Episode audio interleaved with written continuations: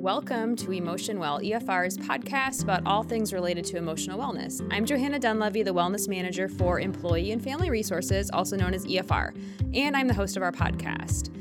As an FYI, EFR is located in Des Moines, Iowa, and we are Iowa's first employee assistance program and provide a variety of services you can learn more about at www.efr.org.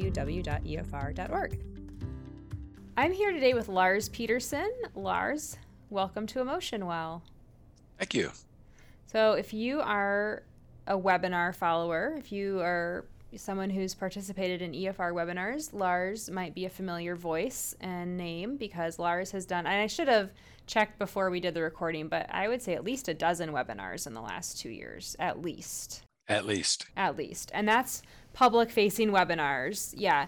And in addition to the public facing webinars, Lars works with EFR to facilitate a lot of workplace trainings for us. So, tell our listeners a little bit about you, Lars, and why I've invited you to be our kind of guest expert on mental health, mental health diagnoses, and how we are going to chat about Mental Health Awareness Month.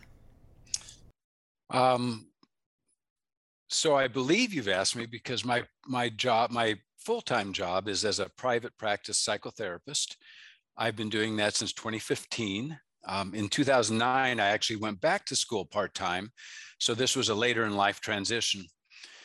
And so right now I see clients primarily via telehealth, but a few in person, both in Iowa and Colorado. So if I share any um, client stories today, they'll be easily disguised since awesome. they could be either place. Yes. Um, and the four areas that I specialize in would be anxiety, trauma, relationship issues, and um, then work vocational type things. And probably the work vocational piece because I've also worked in business for a number of years, um, sales jobs, management jobs, leadership.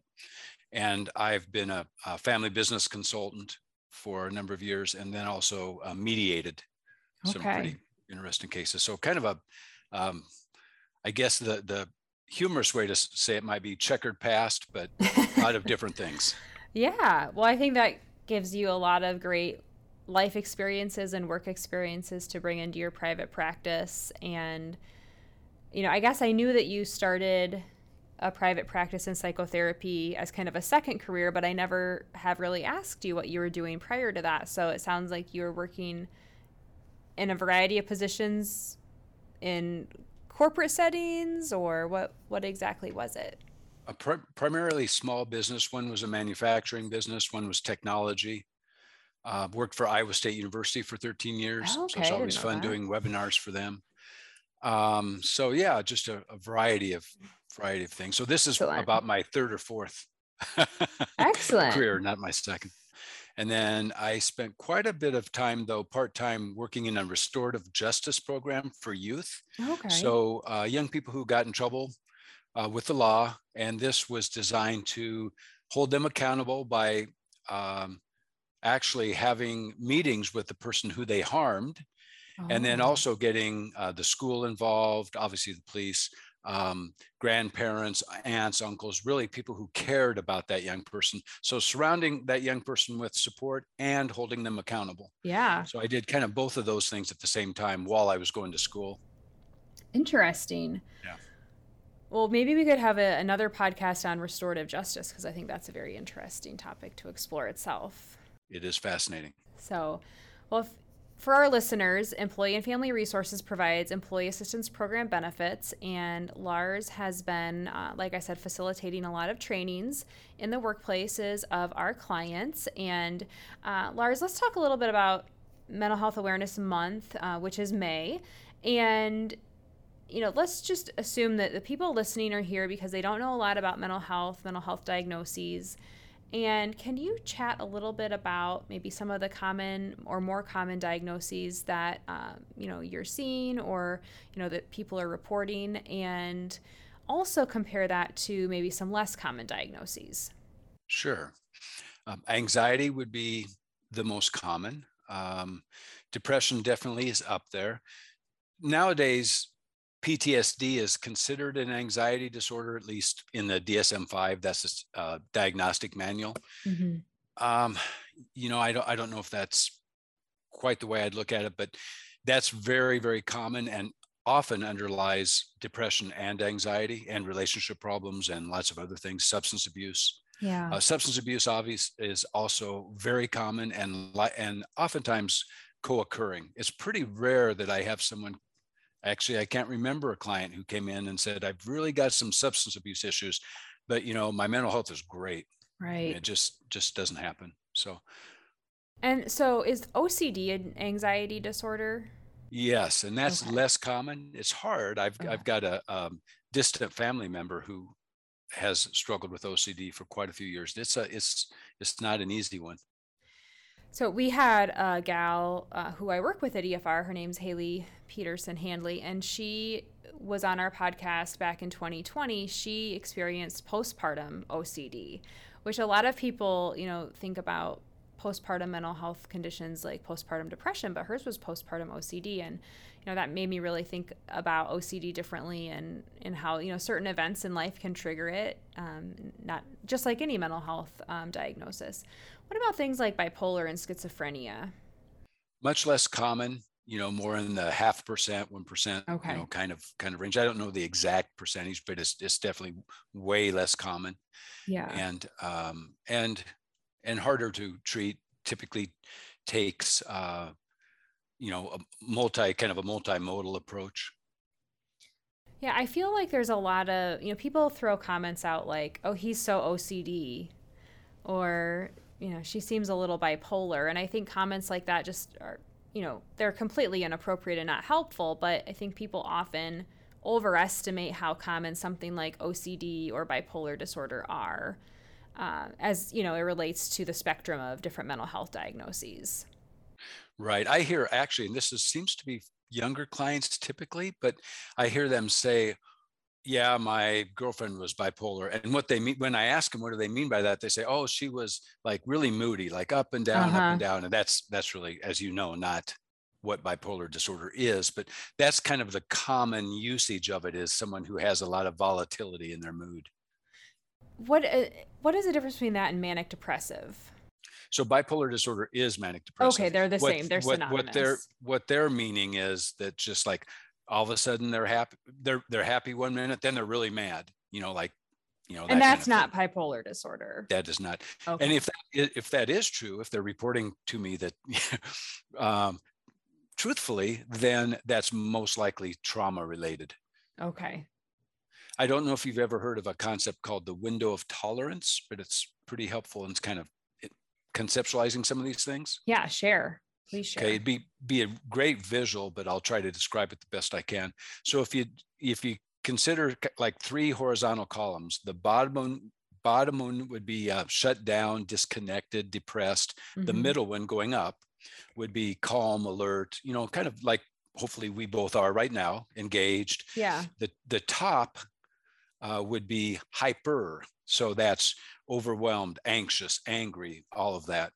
A person who um, has trauma has a typically a very um, narrow window of tolerance. So it's very easy for them to get triggered and either go up and get angry, really anxious, fearful, Okay. or go down and just shut down. Gotcha. And I have clients who, you know, do both like Okay. pretty regularly and spend very little time in the middle.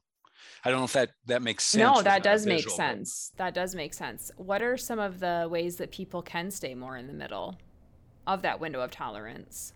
Yes. So that that's you know, I'm glad you asked that because when it comes to things like anxiety or PTS, PTSD, highly treatable. And depression is too. It's it's sometimes takes longer and it can be tougher, but um, but uh, especially anxiety and anxiety is highly treatable. And um, some of the things that you know about and that you've you've um, taught with I, I believe that you've taught to corporate clients mindfulness, some of Uh-huh. the mindfulness practices, grounding, uh, breath. I'm really starting to use a lot more breath work in my clinical work. And the reason I really, really like breath work is we can tell ourselves, you know, um, you know, it's safe, everything's okay. That's, you know, that's kind of from the top down. But if we're breathing in such a way, one of the breaths I really like is called the four, four, six, two. And it's breathe in for four, um, hold for four, out for six, hold for two. And, um, but there's lots of other ones, but it, it, you know, the body is telling the brain that, hey, it's okay it's safe there's right. no way you'd be breathing like this if a tiger was chasing you or right. if a, you know there was really a threat and just one last piece about that. I just recently did a corporate webinar for efr and one of the things i did was just a very brief breathing exercise. We did three rounds of breathing three i mean it was 45 seconds. And when i asked people and it was about anxiety. So a lot of it wasn't even about what to do that just had a few slides on let's try a couple things. And we also did a grounding technique. Two thirds to three quarters of the responses on what are you going to do differently after today's webinar was practice breathing, yeah. learn more about grounding. It was really striking. Yeah. Yeah, when I do breath work exercises during my mindfulness trainings, or sometimes I incorporate it into my self care training or my stress training, I feel like, and this, I used to do these in person and now I do them almost in, exclusively, you know, via Zoom, but in person, I would just notice a huge shift of energy in the room. You know, when people just take that pause, and like you said, it doesn't have to be a long time 45 seconds, one minute, uh, and just focus on the breath. It really is, I think, for me at least, focusing on my breath is the only thing that can bring me into the present moment, right?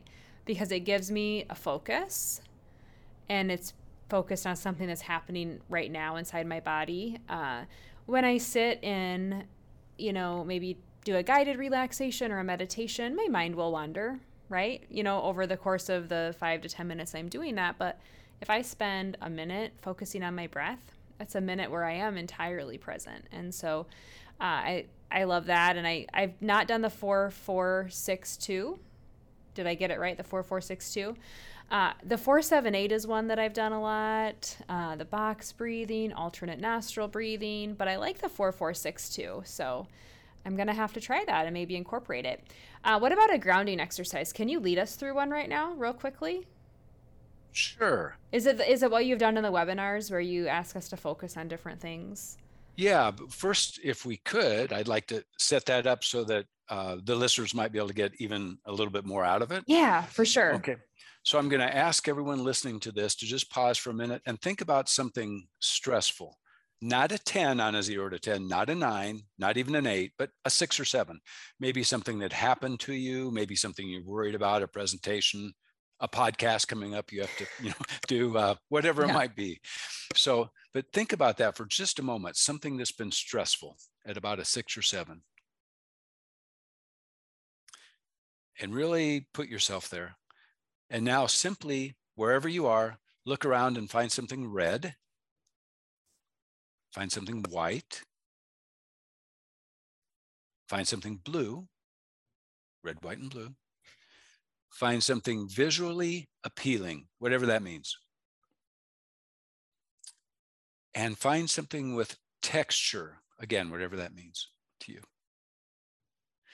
Now, other than my tone of voice, see if you can locate two sounds. It might be a sound within a sound if there's like a blower motor or something.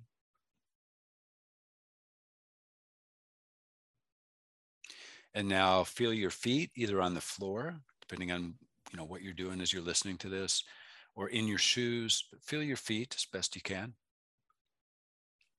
Feel your legs. Could be the bend in your legs. It could be the touch of the chair. Just feel your legs.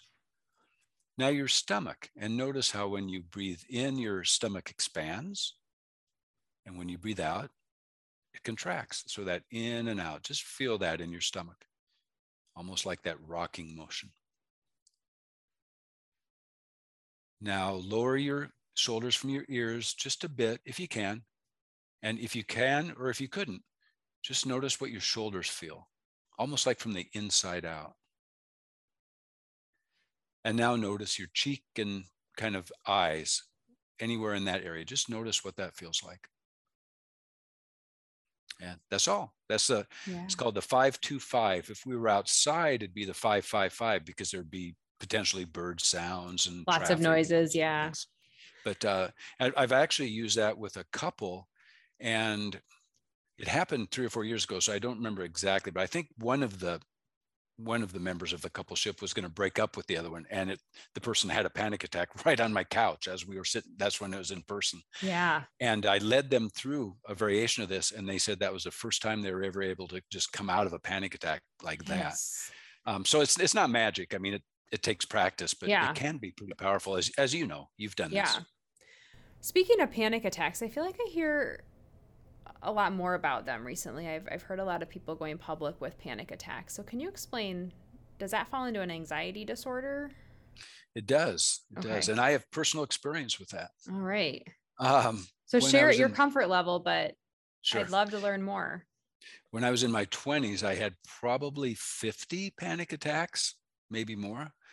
Um, back then, I didn't go to do a therapist, which was my mistake. Mm-hmm. Um, that was just my understanding and, you know, kind of how I, the, the, the macho attitude kind of thing. Like I'm, you know, plus I didn't really know so, so much about that. It's pretty common these days uh, as well for people not to go to therapy.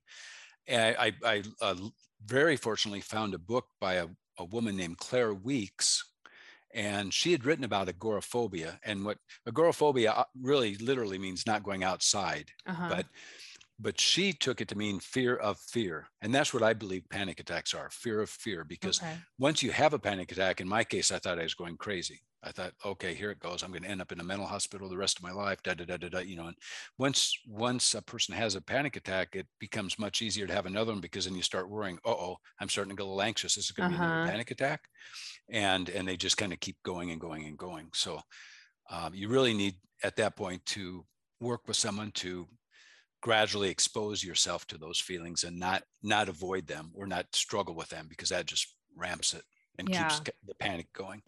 Yeah from what i've read about panic attacks i i don't believe i've ever had one. You know i think that's probably something that you you would know if you've had one. I think you'd know. Yeah yeah. So i'm always curious to hear about people's experiences with those.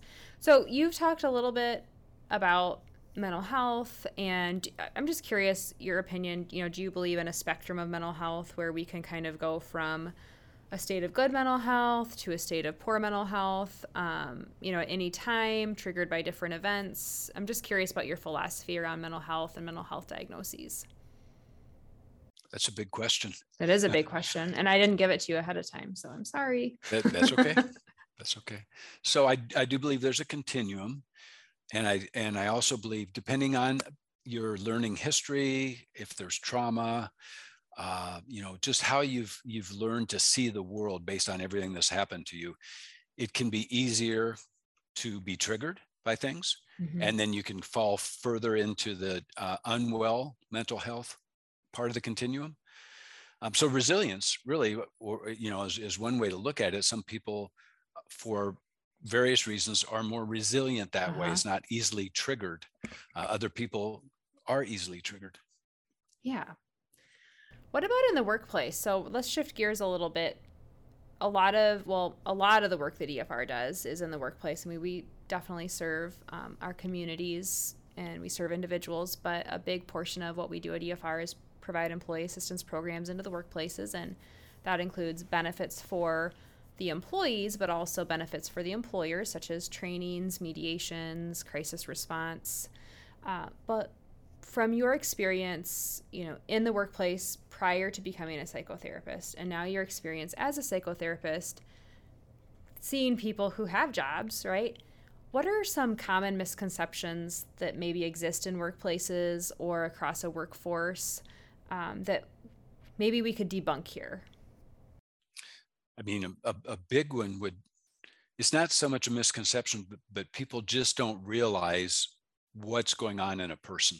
And so I, I mm-hmm. kind of a misconception that they might attribute the person's behaviors. Maybe they're a little bit more volatile or a little argumentative, or they're missing work, or they're doing this, or they're doing that. They might say things like they're lazy, or they don't care, or you know things like that. Um, one of the really hard things about anxiety is avoidance is so um, alluring so compelling because if you feel really anxious and then you avoid whatever's making you anxious you feel really good for a while and it, it's yeah. very reinforcing very reinforcing so i've got i'm working with a client right now who struggles with depression and and anxiety has a, a highly professional job in, in, a, in a work setting, and he can work from home quite a bit.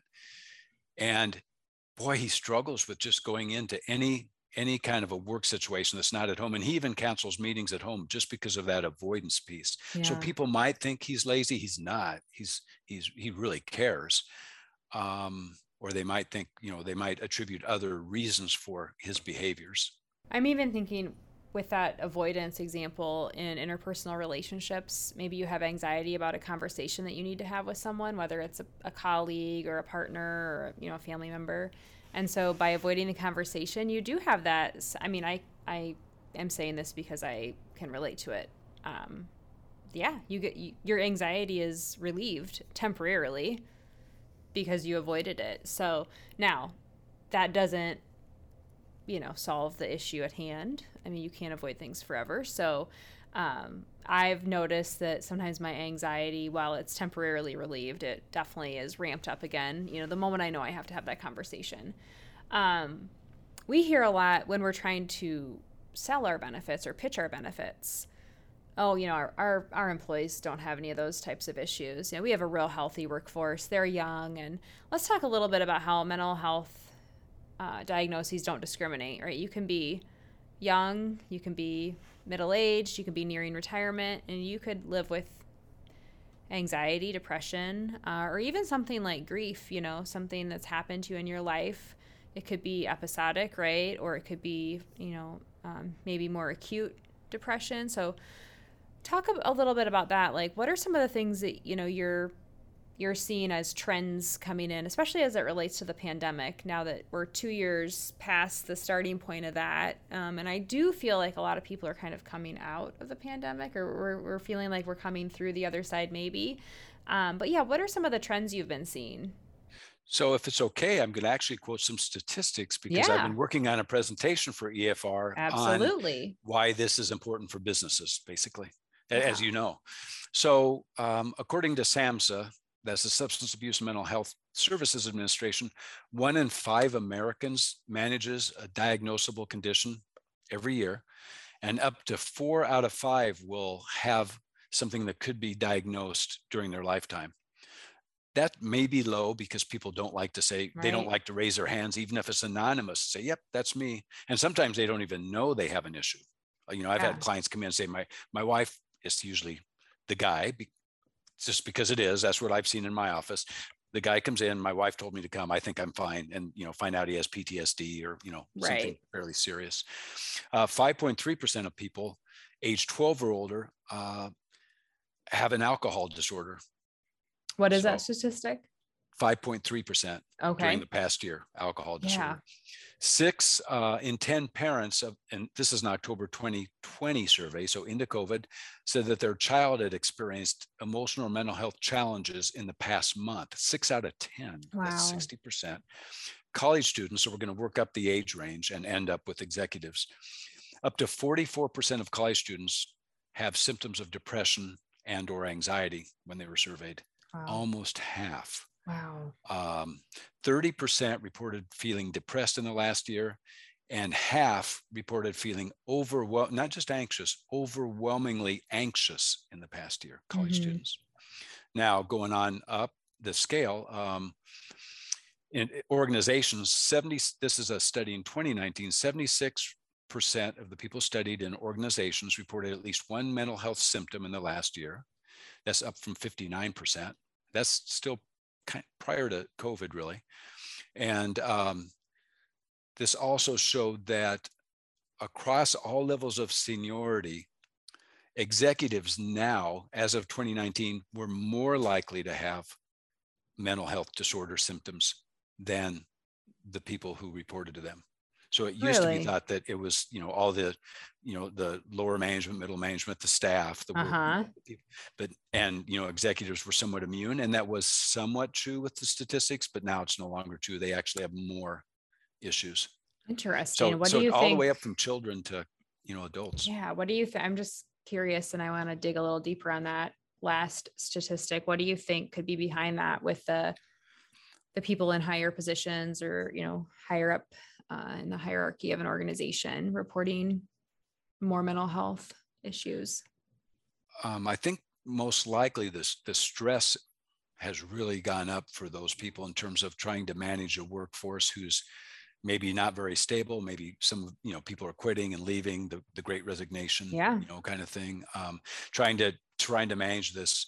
Are you know how are we I, one restaurant owner uh, that i work with he's like i'm so sick of the new normal. This is about a year and a half ago. I'm so sick of the new normal. If i ever hear that term again i'm gonna you know i don't know what i'm gonna do. So it's you know okay people can come in. No they can't. They can you know we'll work in uh-huh. the office. No we won't. You know just all the different balls in the air around that is is my guess I also find that so we have something called a culture audit at EFR that our groups can take, and we have a set of questions for leaders and we have a set of questions for employees. And oftentimes I see in the just as a trend across the leader responses across a lot of different organizations, whether it's um, manufacturing, construction, education, healthcare, insurance, a lot of the leaders report not unplugging from work after work and kind of staying constantly connected. And we have another question our culture audit. Um, basically kind of assessing, you know, do you feel comfortable unplugging from work when you're outside of work hours or sick slash taking paid time off?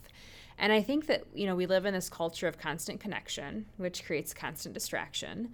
And sometimes we feel like we have to be available, we have to be on we don't have that switch or that ability to unplug. And I think that's so important. Like for me, I remember when I took this job at EFR, I knew that um, there was probably an expectation that I would have my work email on my phone, but I didn't want to have that. And so I remember. Uh, I knew I couldn't avoid the conversation, so I was pretty anxious. But I remember, you know, one of my first conversations with Ketsi, my leader, was, so I know this is going to sound a little interesting, maybe different, but I don't want to have my work email on my phone. And I said, you know, I would have it on my tablet so I could access work email when I wasn't in the office at my computer, but I didn't want to have it on my phone because I really wanted to have good boundaries between my work life and my personal life. And she was supportive of it, but I don't know many people that say that they don't check their work email when they're not working. Right. Right. And so I just think those little things can make a big difference. And so if you are an executive, I'm just wondering, I'm thinking out loud here that, you know, maybe you feel obligated to stay connected. Um, and, and I understand in some organizations, you do have to be available, you know, outside of your traditional work hours. But that that's just my, you know, where my brain goes with that based on some of the things that we've seen with our culture audit. Um, as far as the pandemic goes, did you see any trends with people coming into your office? Uh, anxiety, depression?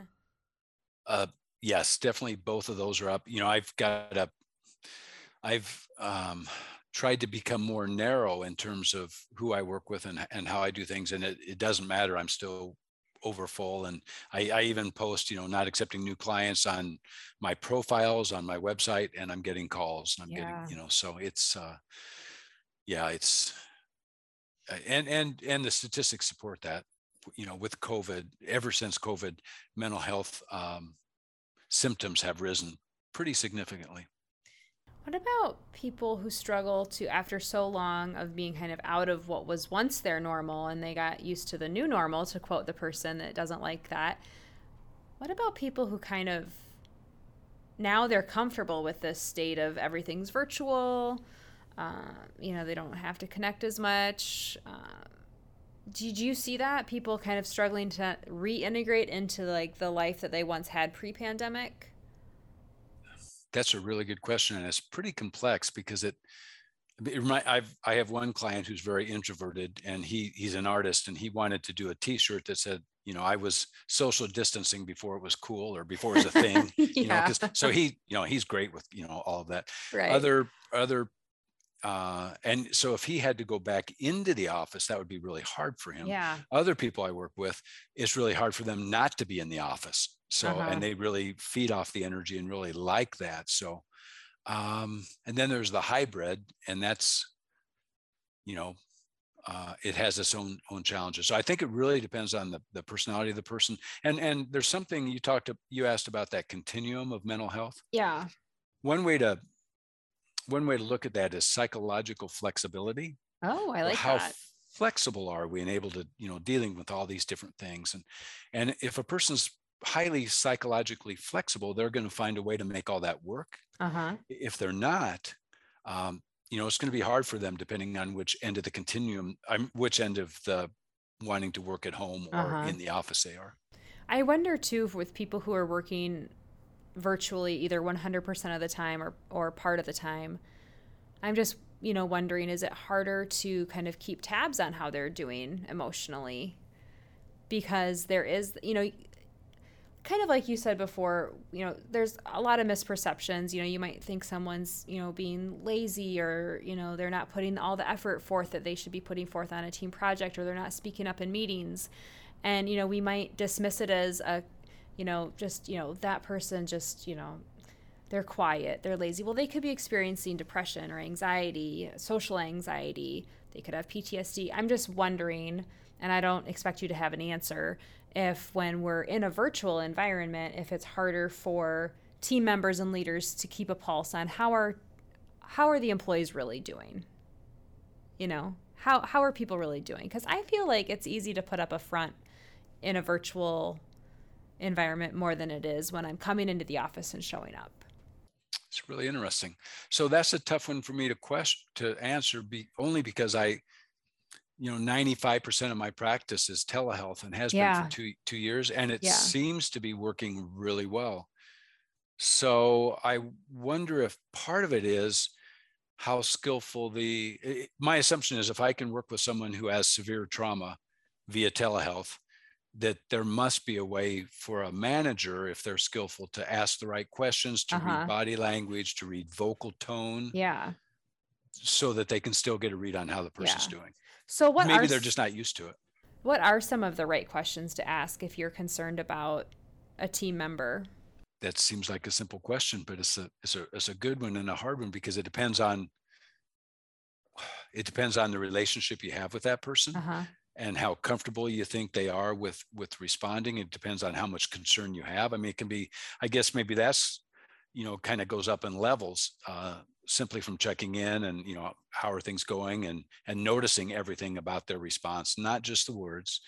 It's um, if you're noticing certain things like um, absenteeism or not participation in meetings having a frank conversation about hey i noticed this and and you know i'm i'm wondering if we could talk about what that means or you know so Yeah. i i think it just really depends on how much concern there is and how strong the relationship is and then just kind of going up the the ladder if you will Yeah. Well, thank you. So one thing we're doing at EFR is we're expanding our EAP benefits, and this is the, to me this is exciting news. So all of our clients are going to have access to virtual trainings with Lars, and these trainings are going to cover important topics. I'm going to read through the list of them. The first is leading with your best self.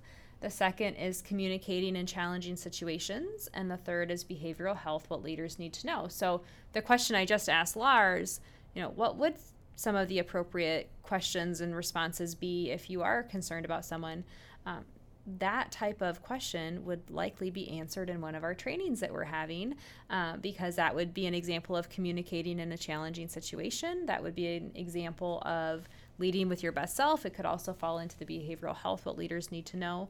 Um, so, leading with your best self, Lars, this is a training on uh, basically kind of leaders and managers taking care of themselves, prioritizing their own well being to help lead with their best self. Is that correct? That's that will be definitely a, lot of it um what, whatever it really means to bring their best self to work. So it might be managing stress finding some you know some tools and some ways to manage stress more effectively. It might mean managing that self-critic that many people have and that really hurts job performance. It might mean making this uh, the workplace safer um, interesting study, and I know you've seen this on a webinar that I've done before, that a, a Google study where they surveyed their teams and they had over 100 traits of teams that they surveyed teams on within Google. And the number one characteristic of a high performing, not a happy team, a high performing team was they felt emotionally safe. Yeah. So, so, you know, any, and so it's really if that leader comes in highly critical of themselves or stressed, they're not going to be at their best. They're not going to be responding skillfully to these because uh, I guess one last piece about this is that the newer research shows that there's more information coming from the rest of our body to our brain than there is from our brain to the rest of our body like more than twice as much going from our wow. body to our brain so what's what's really being looked at now is that if we're in a state of fight flight freeze if we're out of the window of tolerance it actually affects how we think yeah. and so if we're stressed we think differently which means mm-hmm. we're going to treat people differently mm-hmm. and we're going to re- we're, we're going to react instead of respond. So this is you know all about that in terms of your best self. Yeah. What about communicating in challenging situations? Can you give us just a brief synopsis of why that might be a good training for a workplace? I think you hit on it. Um, it's so easy to avoid difficult conversations. Yeah. and so how do you make it safe again psychological safety um, how do you make it safe to have a difficult conversation with your boss with someone who reports to you with a colleague? And and how do you as as you make it safe how are you straightforward communicating what needs to be communicated? Because it's not it's you can't make good decisions if there's not everything out on the table. Right. I even think the term psychological safety is something that people may not be familiar with. They may not understand entirely um, I mean, I even feel like that's something that I don't want to say is newer, but it just doesn't seem like something that was probably talked about 30 years ago. Would would you agree? Totally agree. Okay, okay. Totally. Or even maybe 10 years ago. 10 years ago. yeah. Yeah. Behavioral health what leaders need to know. This is a training that just kind of gives an overview of behavioral health. Do you go into some of the common diagnoses like depression, anxiety, yes. just helping leaders and managers understand more about what you know the one in five the four in five the you know likelihood that someone has if they have a substance use disorder there's a co-occurring mental health diagnosis as well. So just kind of a basic overview is that correct? Well basic overview and also then uh, what to look for in the workplace how to tell if someone might have something and just just starting to uh, give some guidance and how you might approach that with the person. Yeah. Not not a lot of in depth because it's an hour, but right, you know, right. But starting to get the person thinking about, oh, you know, I better be intentional about how I approach this, and here's kind of a general framework. Yeah. Well, these are again one hour virtual trainings with Lars Peterson, and they're through EFR. So if you're listening and you have our employee assistance program benefit, this is something that your organization can implement for their leaders and managers, uh, and that is something that you can connect with EFRN. And I'll include information in the show notes uh, for those who are listening today. So if they're wanting to bring this to their organization, there will be a link in the show notes that they can uh, easily explore these benefits and connect with the appropriate person at EFR to schedule them. I really appreciate all of your time and expertise, Lars. This was a great conversation and I feel like we could just talk for a really long time. I have a bunch of other random things that I wanted to share, but uh, maybe we can bring you back for another episode. Uh, we will include, again, the information about these new trainings in our show notes. And otherwise, Lars, thank you very much. It was great to have you on. Thank and you. we look forward it. to continuing our partnership with you. Thanks for listening to Emotion Well. Please subscribe to us and don't forget to rate us. We can be found on Apple Podcasts, Google Podcasts, and Spotify. Emotion Well is hosted by Johanna Dunleavy and produced by Emily Wong.